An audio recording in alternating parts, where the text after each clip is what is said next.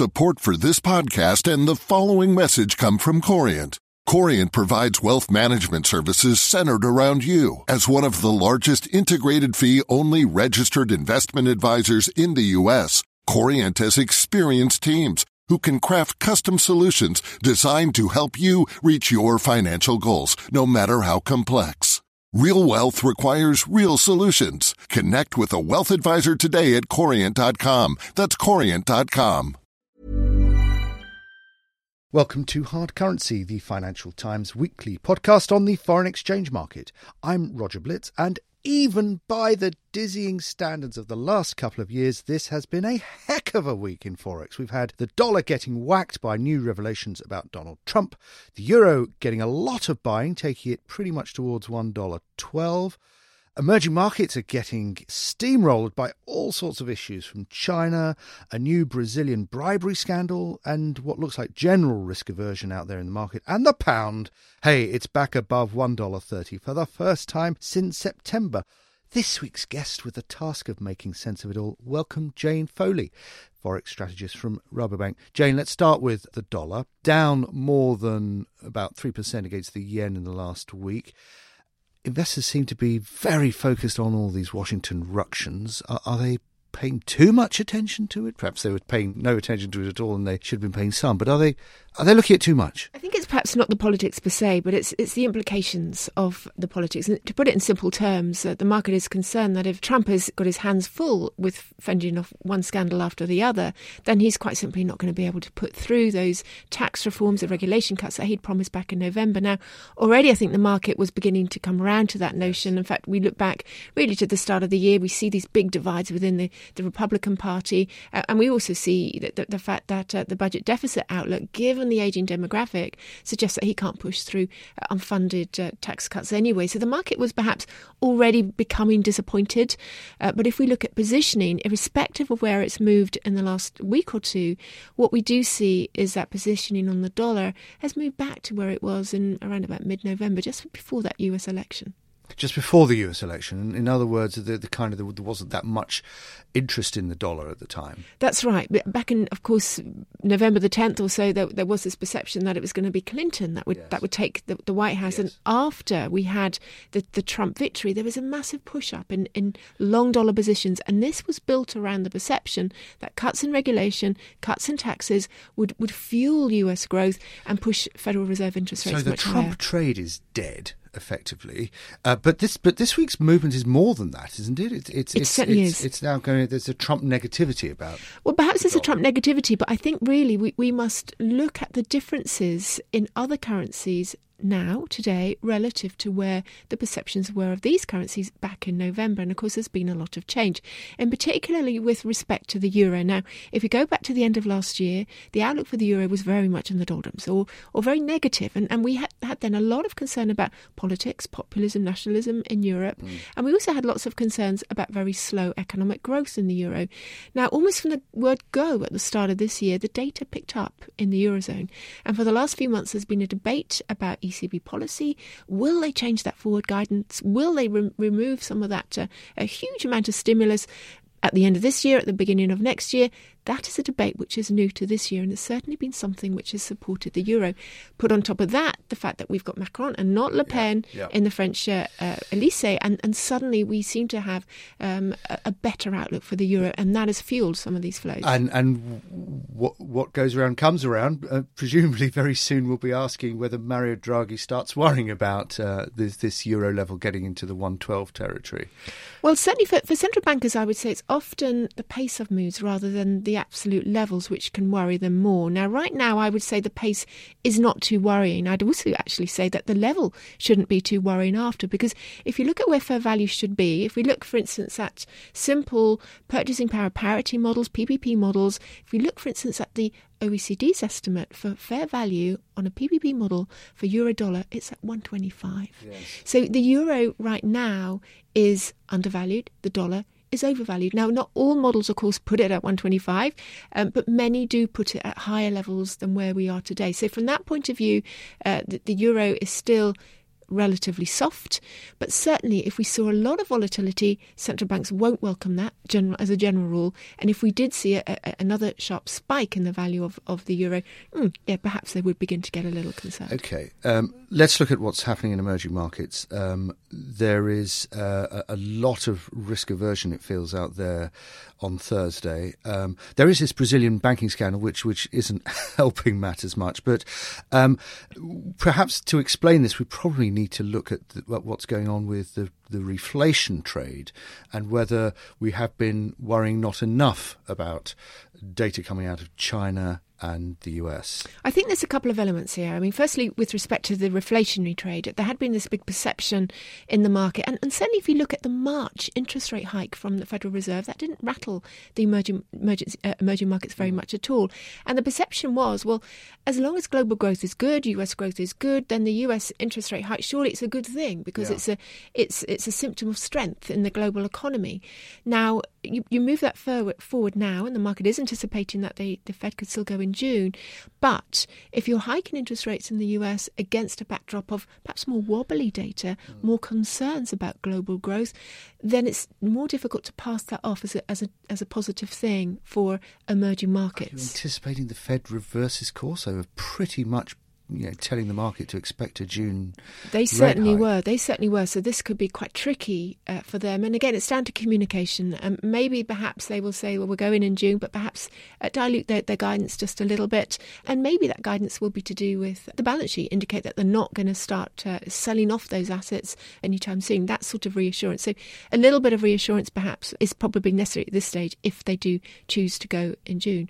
But for emerging markets, of course, there's big news from Brazil, which is worrying. This is again mm. implying that the president is caught up in the system of, of, of favours, political favours. Nothing new there. Nothing new there. But of course, that could unstabilise the, the systems of reforms. So sure. for the economy, that could be quite negative.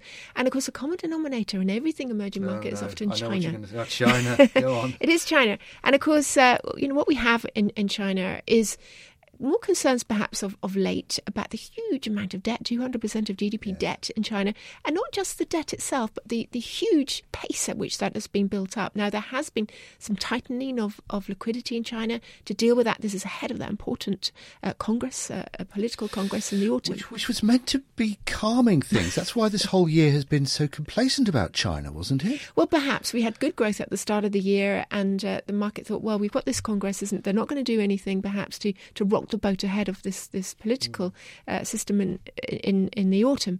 However, there are concerns about China, not just the debt, but you, you do see many economists coming out and saying, well, look at some of the other data. Look at the fact that job hiring in the private sector is not very good. That that profits are plateauing in the private sector. That in fact a lot of the growth is coming from public sector. A lot of this is related to credit growth. So there are concerns about China, um, and of course, uh, if you look back over the last month or so, we've had a lot of pressure on commodities such as iron ore, that of course linked yes. to steel, and that is of course not only is it produced by Australia, but it's produced by Brazil, another emerging market country, and of course China, the biggest consumer of commodities in the world. That means that any sniff in China often does feed back to the emerging market world quite quite soon. Okay, um, the pound Jane. Yes. Uh, through 130. I mean, this was weird, wasn't it? I mean, not so much weird. I suppose we were all talking about it, but actually, the wages growth was really troubling, mm. wasn't it? Mm. Uh, inflation was at 2.7. Wages were nowhere near that. 2.1. 2.1. And and yet, along come the it says stonking retail data and bang, there goes sterling all the way through 130, as if the market was saying, yeah, yeah, we don't really care about wages. What we really want to do is just take the pound through 130. Well, it, do, you, do you agree there was a certain market uh, pent up, we pent been, up desire? We've been watching that 130 level for a while mm. now, but of course, you've got to say that would I, I would say that it, that would unlikely have gone if it wasn't for the fact that the market is selling the dollar anyway. Yes. So this is this is of course partly or perhaps largely because the dollar is on the back foot this week and therefore it made 130 a lot more vulnerable. Very attainable, yeah. So um, what we've seen really in, in, in, sterling this year is a lot of people covering their short positions. Mm-hmm. A huge amount of short positions, in fact, record short positions, uh, had built up in the in sterling by around about March. That's done now, isn't it, or mostly? This is it. I, I would I would agree with you there. If we look back over the last week, in fact, if we go back to the inflation report day, and big day for, for sterling. Markets, and we certainly had some hawkish takeaways from Yes. the Bank of England, and yet sterling didn't react. Now that suggests to me that a lot of the short covering pressures that we've been seeing for the last two months are mainly done. The fact that we went through 130 today, I think, is, is largely because of a dollar move. Uh, and I would say that there are perhaps still people out there looking for levels around here, perhaps to sell sterling. Well, the the dollar was the backdrop for the retail sales to take it there. Yes. Uh, so it remains that it remains that in other words, sterling remains a dollar call rather than a Today, definitely. Yeah. I mean, again, if we look at this retail sales data, yes, it was better than expected. Yes, it is good news. But as you mentioned, real earnings now are lower.